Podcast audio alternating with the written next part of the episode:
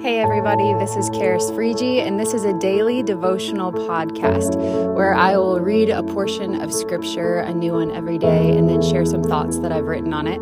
I hope it encourages you.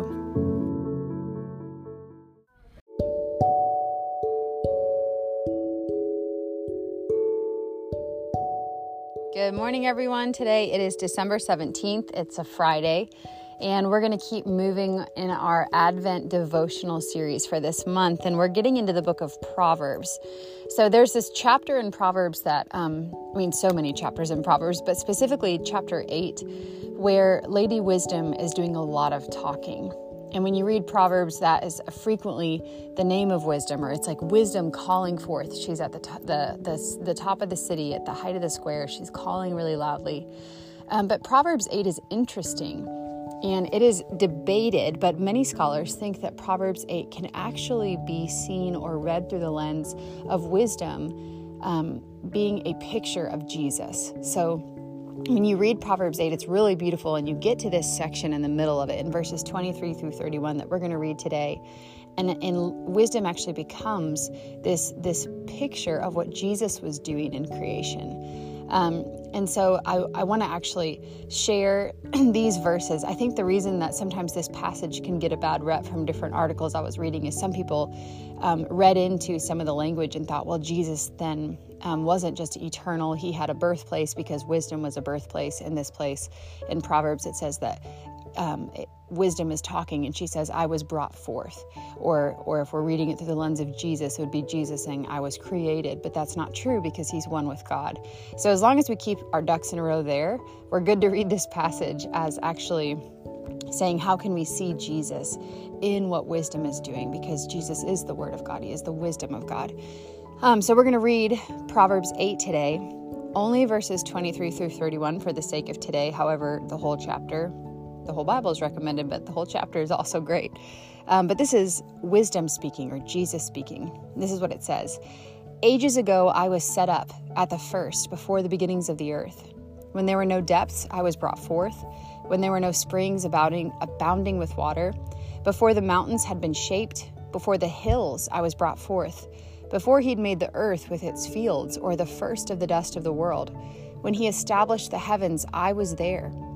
When he drew a circle on the face of the deep, when he made firm the skies above, when he established the fountains of the deep, when he assigned to the sea its limit so that the waters might not transgress his command, when he marked out the foundations of the earth, then I was beside him like a master workman, and I was daily his delight, rejoicing before him always, rejoicing in his inhabited world, and delighting in the children of man. And when I've read this passage, I love this picture of Jesus delighting in creation. Um, we know that from Genesis, the very beginning, it talks about how the Spirit was hovering over the waters and that the Father was saying, Let there be light.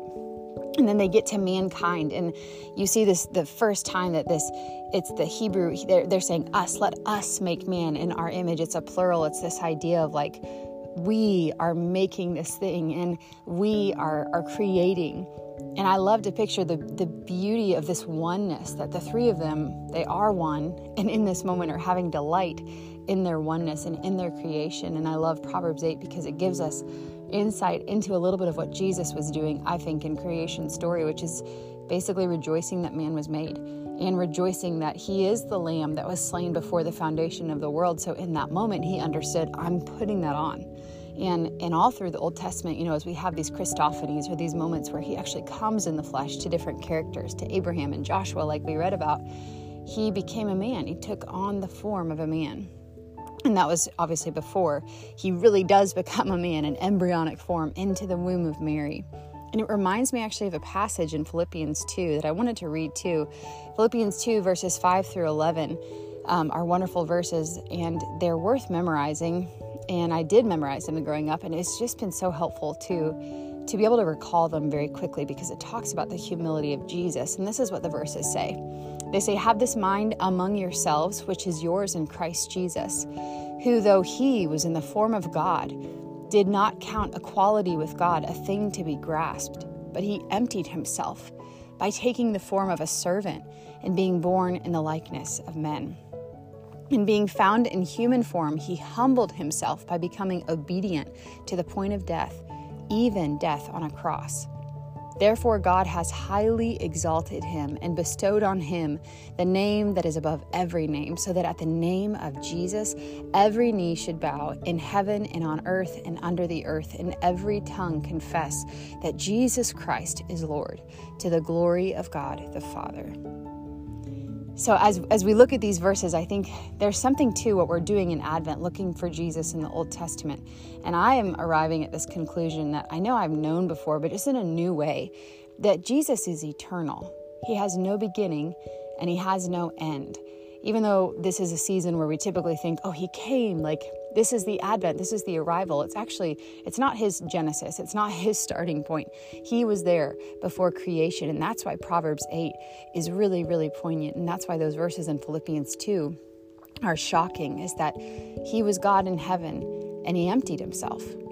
He's the Ancient of Days. And, and I love how this Proverbs 8 shows him as a jubilant part of the Trinity. And he's, he's radiant with expectation and delight in humanity's creation. He saw the first dust of the earth being formed. He's watching as this, the sea, I love this, is being told, This is your limit. You can't come any farther. And he, even then, just like when God speaks to him audibly after he's baptized, and, he, and, the Father says, This is my beloved Son, even now in Proverbs 8, he was daily the delight of the Father. That's what he says. He says, I was daily his delight. And this is what makes Philippians 2 even more breathtaking is that the eternal God emptied himself, left what he had, he left his place at the Father's side, being the delight that was actually in the presence of God in the heavenly places. He emptied himself of the power and the majesty the ability to to at, at a moment's notice even remember um, when satan comes to jesus and he tempts him and he's like hey throw yourself down. And jesus is like i could like i could have thousands of angels at my disposal but i know i'm not going to test god.